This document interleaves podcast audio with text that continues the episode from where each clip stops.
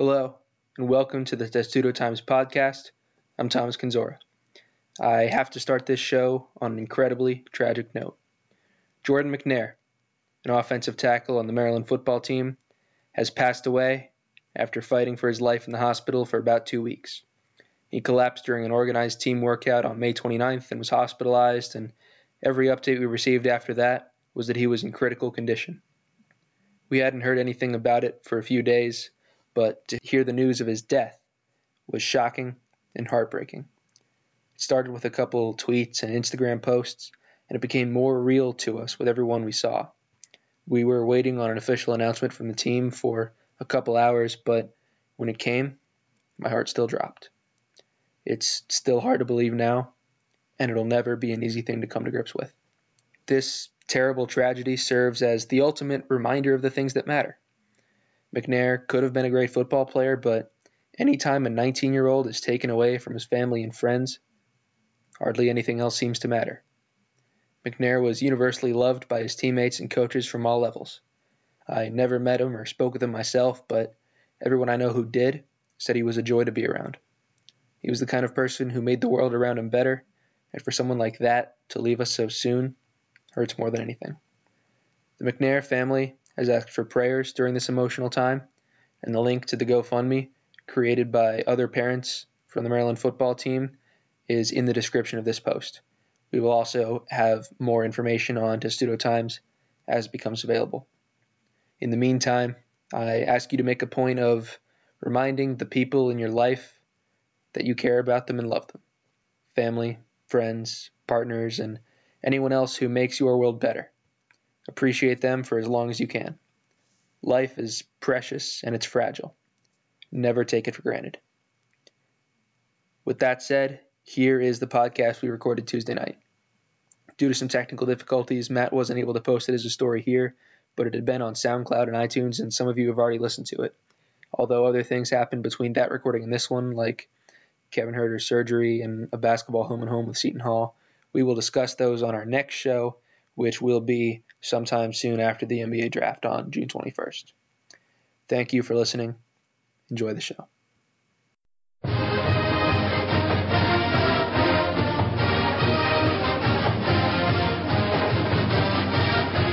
You're listening to the Testudo Times Podcast, the official podcast of SB Nation's Maryland Terrapins Colossus.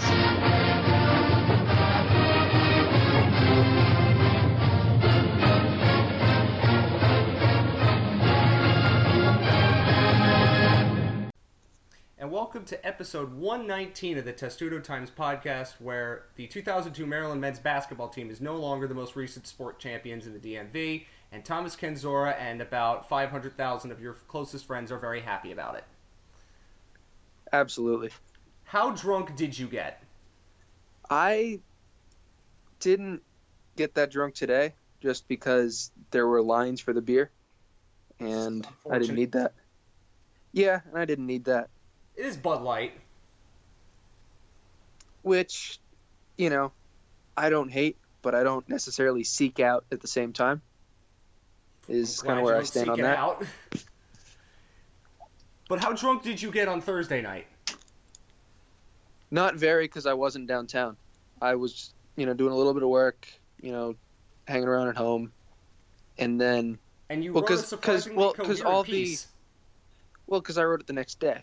Oh, okay. No, I. See, it was it was actually like I like I wrote. It ended up being almost eighteen hundred words for some reason. I wrote a chunk of that after game four. Oh, you pre-wrote it, and normally, if you pre-write something with the capitals, that means bad things are going to happen. But this cap. Yeah, I wrote. Different. I wrote a little bit of it, like a, a little bit, just you know, the things I was thinking then, and I'm like, oh, if I'm thinking this now, you know, I'll, I'll have more and I did. And then I decided I made it a fan post. I didn't want to, you know, put the entire site's name on it, but well, yeah, you know. because it's not a strictly Maryland thing. But I'm presuming that eighty percent no, of the people I just, that read I just knew, Caps fans. Yeah, I knew we'd have an audience for it, and so I put it there. I didn't have a better place to put it either. Yeah, well, you don't have a personal blog with a 2010 blogger design like I do to put something if one of my oh I do, but I, I've I have since figured out that I can just do this instead. This is true, but I, I mean, I have to be honest with you. I would have to put it there because I don't know if I'd feel comfortable necessarily writing a fan post to the rest of the site, but also none of my teams are ever winning a title anytime soon, so I don't have to worry about that. Fair point. If you have been with us for 119 episodes of the podcast, you know what teams I root for, and you know all of them are very bad, even the ones that are good, and I have no expectations that any of them are going to win a title anytime soon, and this includes Maryland, as sad as that is to say. But one last thing on the Capitals, and I know most of you who are listening to the show are probably thinking this. Eh, this is the most fun I've seen human beings have perhaps ever. There's no pretense, there's no anything. It's just unadulterated pure joy. And Alex Ovechkin is having more fun than any of us will ever have in anything that we do ever. Yeah, I mean, uh, at the same time, I think in focusing so much on Ovechkin, we're forgetting about, you know, how completely ridiculously drunk like Jacob Braun is getting. Yeah, he got a tattoo in some random tattoo shop.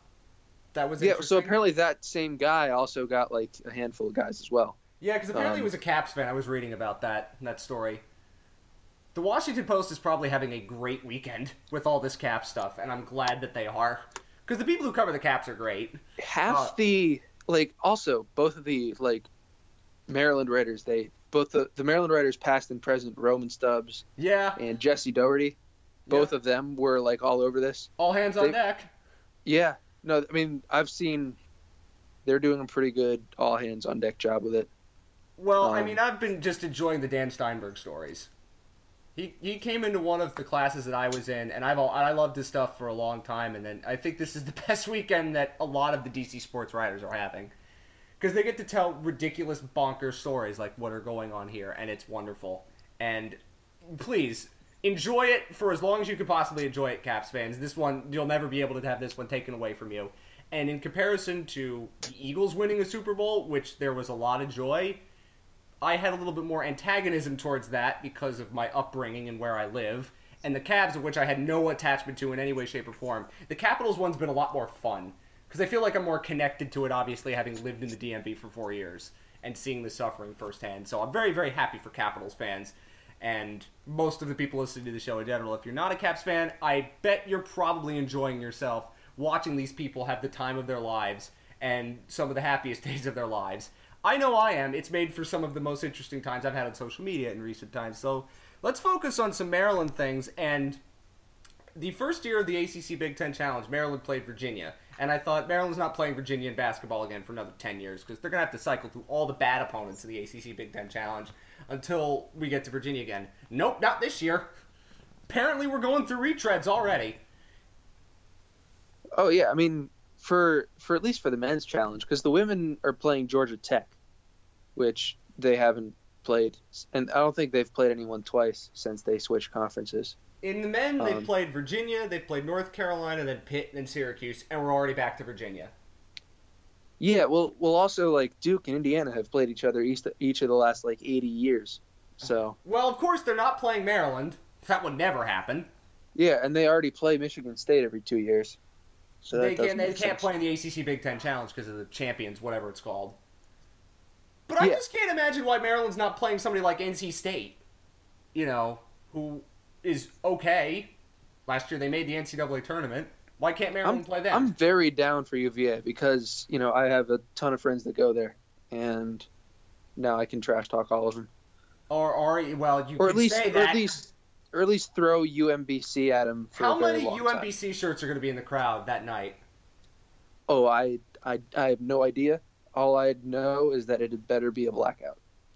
I would think it would be great just have them all wear UMBC shirts and bring the UMBC mascot. Like if you're gonna do it, go all out. And I don't think that this matchup was selected purely for those trolling purposes. Although if it was, whoever did that, thank you very much. But Maryland fans are smart, if anything, and they can chant with the best of them. So I want to hear a lot of good UMBC chants. We need them.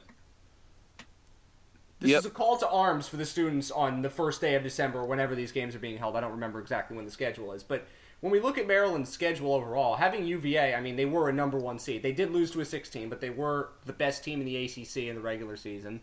They were the Uh, best team in the country in the regular season. You could argue that. I was never quite so sure about them being the best team in the country. You know, No, they had the best season They did, until the first round. then they lose in the first round, which is Yeah. very Yeah. Virginia, right? We must say that I mean, I guess it's going to be the best part of their schedule, at least for now. We don't know any of the other games on their schedule at a conference, and it doesn't seem like they're going to be playing in any of these tournaments because I think they've all been basically filled up at this point. Yeah, I mean, we know a couple of games, and none of them are exciting. And you know, the They are playing two tournament teams. yeah, um, you know, I, I like, I like Marshall on the schedule. You know, it's my hope is that the I think they've announced six, and they're only going to have eleven non-conference games this year. Yeah, And so the hope is that at least a few of the other five are filled with, you know, Power Five, Power Six teams.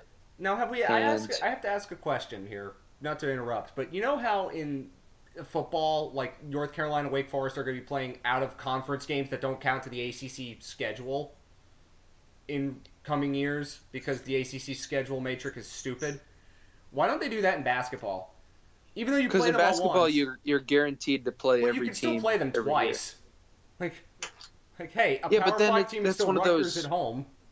But that's one of those like, which one would you count, and which one wouldn't you? And I don't know. I understand why they don't do it in basketball, and the re- I feel like the only reason they do it for the ACC in football is because they still only have eight conference games. This is true. Well, they don't do it in the SEC. They should do it in the SEC now that I think about it. But anyway, uh, that was my first thought about Virginia for the week. And then the second thought I had for Virginia for the week is Bronco Mendenhall saying his team maybe had 25 ACC caliber players, which made me laugh. Aren't you glad Maryland left the ACC in football? I know they're getting killed in Big Ten, but mm, we're not playing teams that say that. Even though you could probably say that about Rutgers, Indiana, and maybe you could say about Maryland too, or Illinois. But nobody would say it openly. Only in the ACC would they say that. Yeah, no, Broncos been weirdly unfiltered, and I, I guess I missed that about the ACC. Well, I miss it. Well, Maryland's know. playing Virginia in a couple of years, I think. Maybe I know they have Virginia Tech. They, they the do play Virginia Tech, but that's when we're all like 33 or 34. Yeah. Uh, Yeah. I think Maryland does play Virginia at some point again in the future. I'm going to check this because I do remember. And they play Virginia in 2023, so maybe Bronco Mendenhall will still be the coach then. Maybe by that point he'll have an ACC caliber squad. Man, you'd hope so. I mean, if you still need more time to implement your system in year eight, um, ah, damn. No, the the punch, the correct punchline to that is you might be Mark Turgeon, but I'm not going to make that joke. You just did. You just did. Damn. Speaking Damn. of which, should we talk about Mark Damn. Turgeon's coaching staff? Very good segue, sir. Let's do that. Let's do yes, that. Yes, let's talk about his coaching staff. Is because Dustin Clark left to go to go to the family business back in Texas. Now, unfortunately, we didn't do our prep, so we don't know what the family business is. I'm very curious to see what this business is, but this was apparently in the works for a while, and Clark had been on Mark Turgeon's staff since he was coaching at A&M, so this is a long-time assistant, one of his really trusted assistants. He was a front man on a lot of recruits. I think Kevin Huerter might have been one of them. If we were wrong, please tell us who he recruited uh, at the forefront of the, the recruitment process. But you never like to lose a coach on the staff, and they've already had a little bit of turnover the staff this year, which I guess is not that surprising considering they had a bad year. But still, one of Mark Turgeon's most trusted assistants leaving in June is not great. Yeah, I mean, so a couple things. uh, You know, even he has only said a family business. So, like, I don't even know if it's been reported. It just feels like it's the kind of thing that would get out there eventually. Um, so, so that's that part of it. Um, and yeah, no, he's been with Turgeon since A and M, and you know, they've done some good things together. And it's it's always hard as a head coach to see you know, an assistant you've gone through that much with, you know, leave. But it is an interest. It is kind of rare, actually, for like a college basketball coach to leave on their own terms. You mentioned this Um, before, and I actually really agree with you because more often than not, if a coaching staff gets purged, that's when the assistants leave, and then they go on to take other jobs. Yeah, and and so so then the follow up to that is that, um, you know, Maryland had a very good in house replacement for him.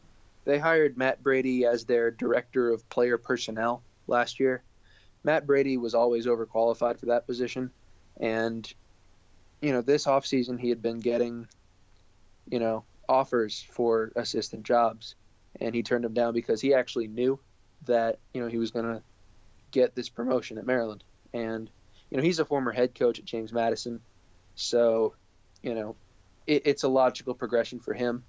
Um, and then we've seen a Yeah, little bit so, of I mean- turnover briefly. We've seen a little bit of turnover the last couple of years uh, on the bench for Maryland. Last year there were some changes. This year there were some changes.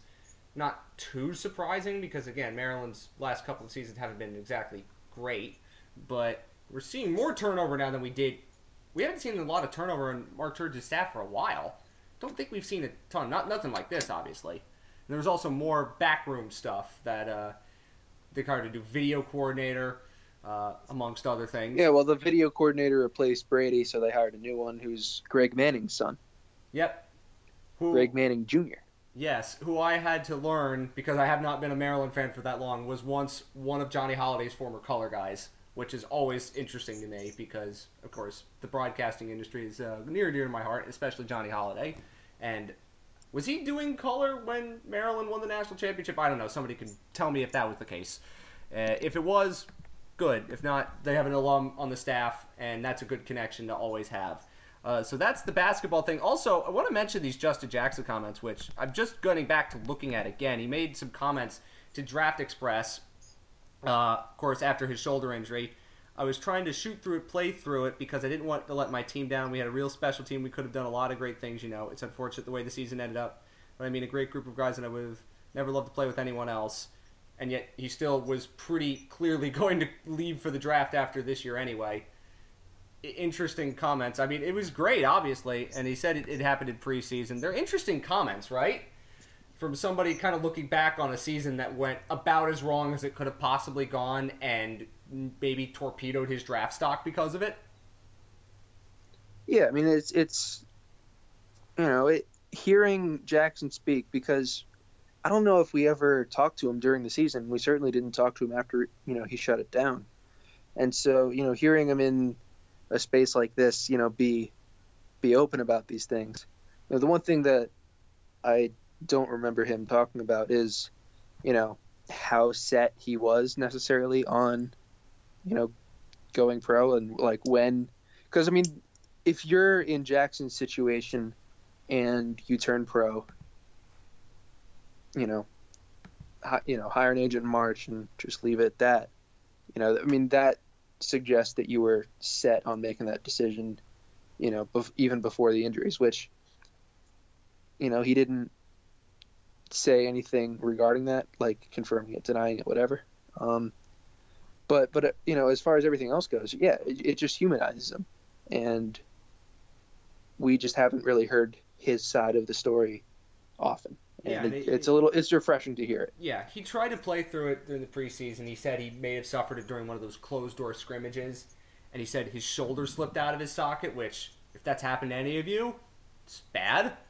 And then he tried to keep playing through it, and then this is a shoulder injury in basketball. It's a tough injury to play through when you have to shoot, and he couldn't play through it anymore. And then he had surgery, and yeah, it's interesting to hear him talk about that because obviously I don't think he's had many facing comments about what happened and what he was thinking about that season as it kind of went south when he went injured. I mean, they were okay when he was playing. Obviously, it was clear now looking back on it that he wasn't healthy.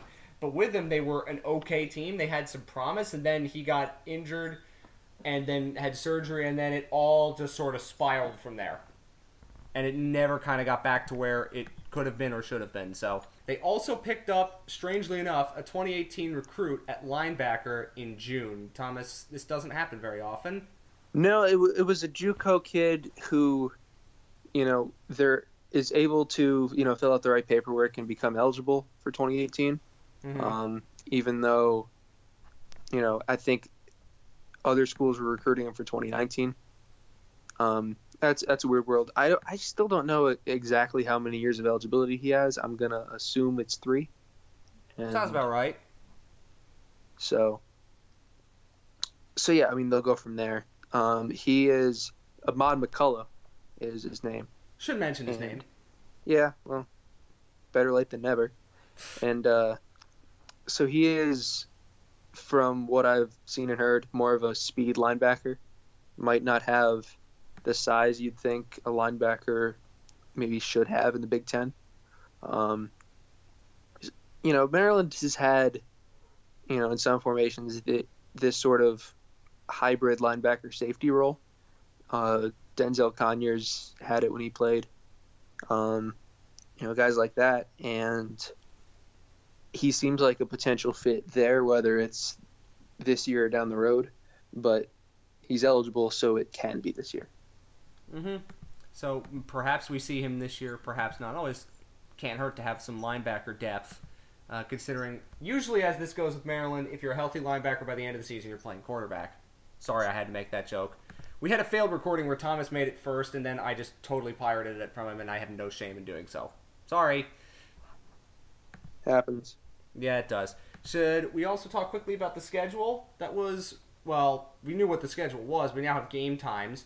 So if you're interested in going to the Texas game at FedEx Field, it'll be at noon that weekend. So everyone's going to bake at FedEx Field. And then they're going to be playing at Bowling Green on ESPN Plus. No, not the old syndicated service, the streaming service that costs money to buy. So I've been having a moral debate with myself for a couple of days now since this announcement was made. Am I going to actually pay for ESPN Plus to watch a Maryland football game? I am having a much tougher decision in terms of whether I'm going to actually do that, in, as opposed to, yeah, of course I'll do that. It's Maryland football. Now I'm thinking to myself, do I really want to pay extra money just to watch one Maryland game against Bowling Green? Considering the last time they played against Bowling Green, it was a disaster.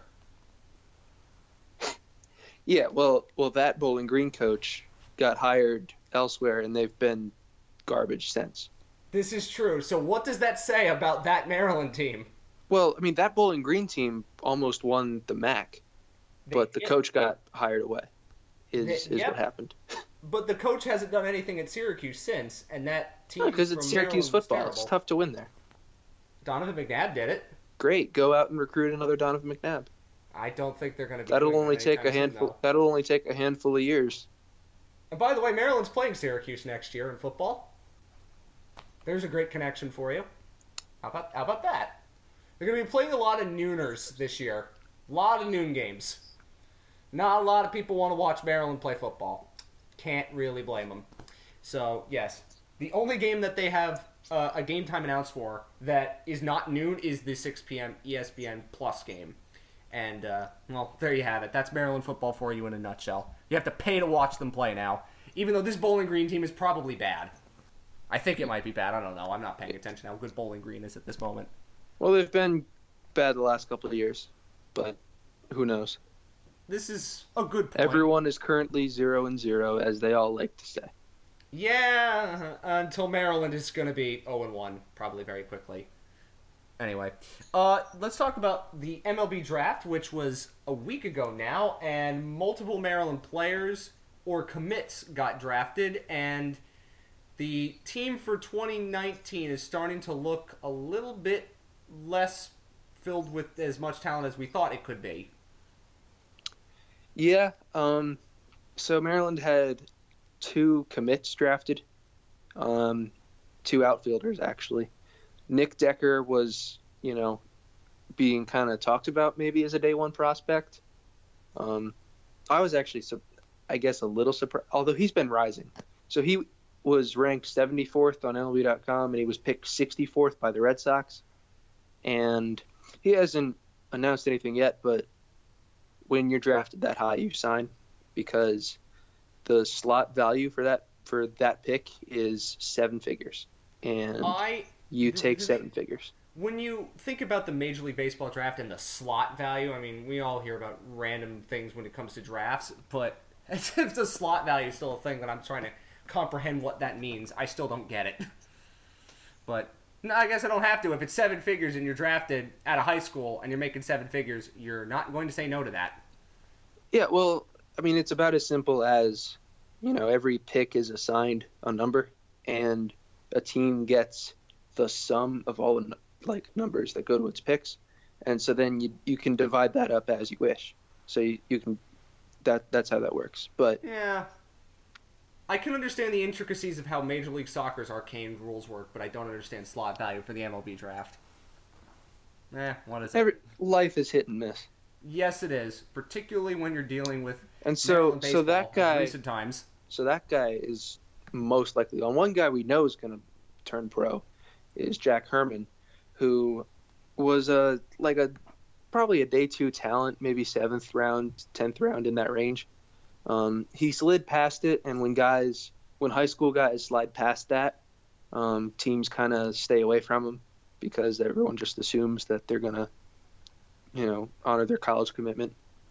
Um, but he didn't. He he was drafted by Pittsburgh, who has some connections. His old high school coach uh, was, you know, played in the Pittsburgh organization, and you know, I I guess he just, you know, was set on that, and off he goes to turn pro. So that's two that's a outfield. rarity, as you say. That's two outfield commits gone, and to be determined if Marty Costes goes. Where he was get drafted- He was drafted 22nd round this year, after going 25th round last year, both times the Houston Astros. So if that's the organization that's interested in you, and it's the currently defending world champions, I that think is I'd give certainly a enticing. shout. yeah, that's certainly enticing. And for him, I mean, he he had a very bad 2018 after two very good seasons. And he still So- drafted three rounds higher. Yeah. Um. And I, I think he has the potential to be drafted, you know, on day two next year if he has a good senior year. But, you know, it's still tough if you're a college junior and decide to return because as a senior, you don't have the leverage. And so they don't give you as much money. Mm-hmm. And there's no guarantee that you'll be drafted higher. Well, if So he has what- a good season, that's it's more likely than not, but still. Mm-hmm. It's quite possible, but we'll see. So that's Maryland baseball for you in a nutshell. It's not going very well.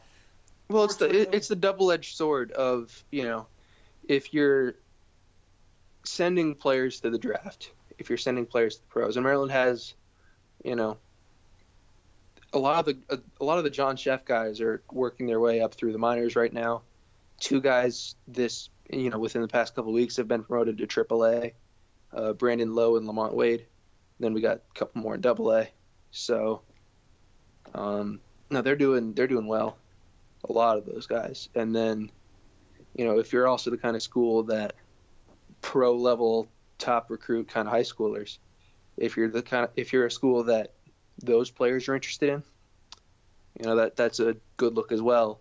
Although like Maryland didn't win a lot of games this year, and is in less of a position now to win more next year. True. That is very true. And you got the taste of a little bit of college baseball. I was watching some of the super regionals. Man, didn't, didn't think college baseball was that big in the SEC, but it's a lot bigger. I mean, I, I had my blinders on, but just a minor observation from things that I saw this weekend. Also, now there are some stories on the website that you were writing. One about track that I was very interested in. It's a very good piece, obviously. Uh, talk a little bit about it.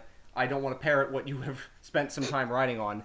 Yeah, so so the track and field championships were this past week, and that so crazy USC, uh, what was it? The race? I don't remember what the race was, but she came by on the last like few meters and just sprinted by the Purdue person. I can't remember exactly what it was. Oh yeah, that I'm well it was the four x four hundred, Thank you. and the USC.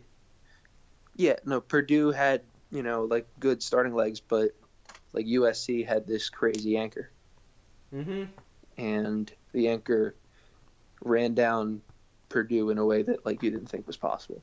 Um, It- no, it it's like some crazy stuff happens. I watched a little bit of it. Um, one, I- the one that I remember watching live was the steeplechase, which is three thousand meters, and this guy led for seven laps. He led for like seven minutes, and then he he was like setting, I guess, too fast of a pace, and he got tired, and then he kind of clipped the hurdle and face planted, and finished ninth. The the thrill of victory and the agony of defeat. Anyway, back to So the, the Maryland on the on the Maryland end. yes. On the Mar- on a different note, uh, I, I always go back to that wide world of sports quote, don't we all? Yeah, the Maryland has its first first team All American on the men's side since 2006. Um, discus thrower Greg Thompson is the NCAA runner up this year. Um, you know, he, he was kind of a favorite to, you know, do some damage at this event, and he did. And the guy who beat him was a senior, and Thompson's a junior. He's he's fun to talk to because he's yeah he, has this giant afro, and he's obviously like Oh, a strong person, and he's and he's from London. he's from London. Yeah. Oh, makes him one of the coolest people ever. Oh, absolutely. Did I, you ask him what soccer team he roots for? Actually, I I don't even did want to know. I don't even yeah, want to know the answer to that question. yeah. No, I mean, save the mistake before I know the answer. yeah. Well, what soccer team do you like is like a horrible question to ask because It is a terrible question to ask, but it's the first thing I think of because that's how my brain works. I'm sorry. Please continue. Well, it's one that it leads to its own conversation, and no one likes anyone else's soccer team. This is true. It's not like Some Am- of them are not as bad. It's not like American sports where it's like, oh, you, you like the Denver Nuggets, okay, fine, but like unless you like the same team, it that conversation doesn't go well. Well, no, you could be nice. Anyway, very cool discus thrower. Yes, I like Um, that. And Maryland had six finalists in total, which is a program record. It was kind of an upset that as many of them made it to finals as they did, and uh, the four finalists on the women's side didn't really do a lot of damage, which, you know, would have been nice to see one of them do, but I think they'll take it. They they were all you know just kind of happy to be there, um, but but that's still something because they all had a really good regionals, and you know, a handful of them and a handful of other athletes that almost made nationals um, are coming back. So, you know, hmm Mar- Mar- Maryland track is in this weird spot because they've had the same coach for a long time, but the men's team almost got cut entirely. Um, During the purge. yeah, during the purge, and then so men's cross country and indoor track are still gone. So the outdoor season is their only season, so it's tough to recruit for that. And you know, the women have never really gotten grown that relevant, and so everyone likes Andrew Valmon, and I like Andrew Valmon. Like you know, talking to him, he's he's awesome, but at the same time, he's been here, you know, maybe 15 years now, and Maryland's still in this weird building position, but it, it's in a positive direction right now, is what it seems like. So, exciting times. hmm That's always good. And quickly before we get back onto too much of a soccer train, that's always what I think about when I think of people from London. I'm sorry. I don't hate people because they like Arsenal or Chelsea or West Ham. I just hate their club. Uh, it's okay. Uh, Zach Steffen was great this weekend. Yes. Now, soccer is a great hipster sport, and you can instantly say, like, hey, I, I remember seeing him when. But this is actually one of those cases where I could say, I remember seeing him at Maryland and knowing the first minute I watched him play, this is the guy. Oh, did you think he was going to be like the U.S. guy? Yes. Oh, nice. I, I knew pretty quick. You can tell pretty quickly with some of these. But goalies, it's pretty easy to tell. With with in every sport, you can tell if somebody's that much better than everybody else you've seen at that similar level. You can tell. It's mm-hmm. very evident in soccer too. And with goalie, I mean, you don't have to make too many crazy saves before you realize guy's pretty good. And I had heard about him before he came to Maryland. He was in the Union's academy, never signed, recruited to play for Maryland, and played a couple years before he was uh, went to Freiburg in Germany. Played the academy, didn't do anything there, and went to the crew. And I've known for a while that he was going to be good. He made like a billion bonker saves at a couple of uh, U20 World Cups. One of them was 2015, the team that made the quarterfinals. He played some insane games, and you could tell pretty quickly that he was really, really good and a cut above basically everybody else.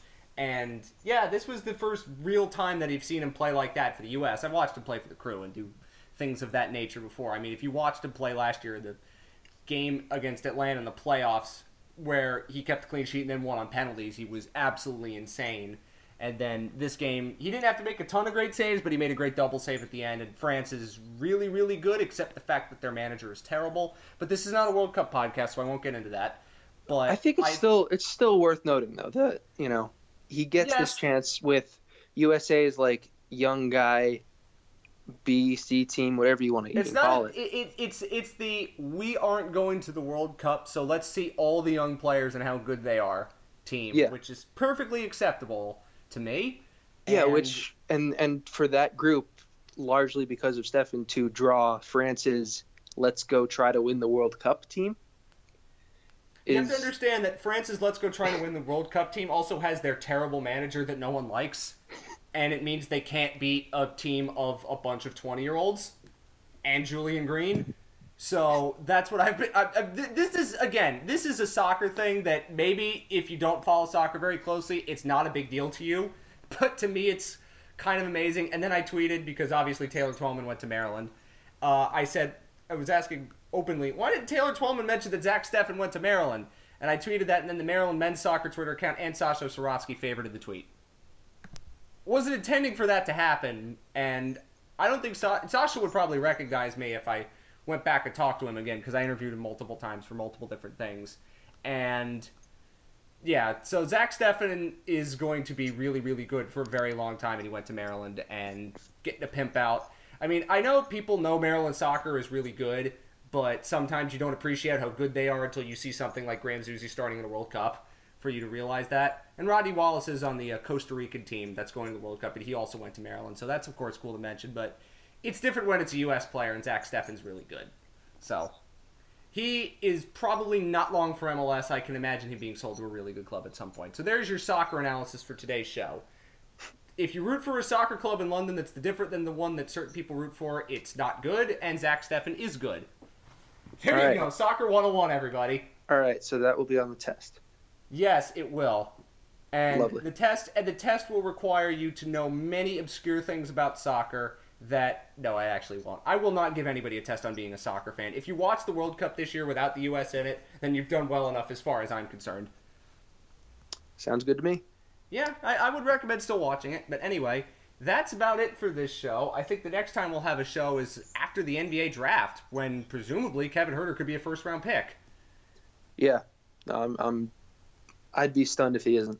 I mean, he, he declared for the draft when we all thought he was probably going to come back. So I think there's somebody. I saw one mock draft that said he might be picked by the Spurs, which seems too perfect.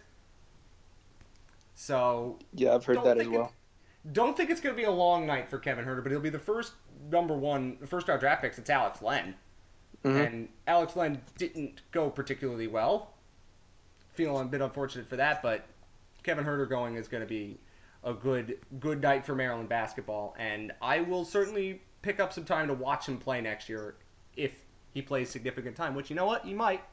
So we will have that for you when we next speak, and hopefully we'll have some other special goodies as well. Thank you very much for listening. Hope you enjoyed this show, and of course, go Terps.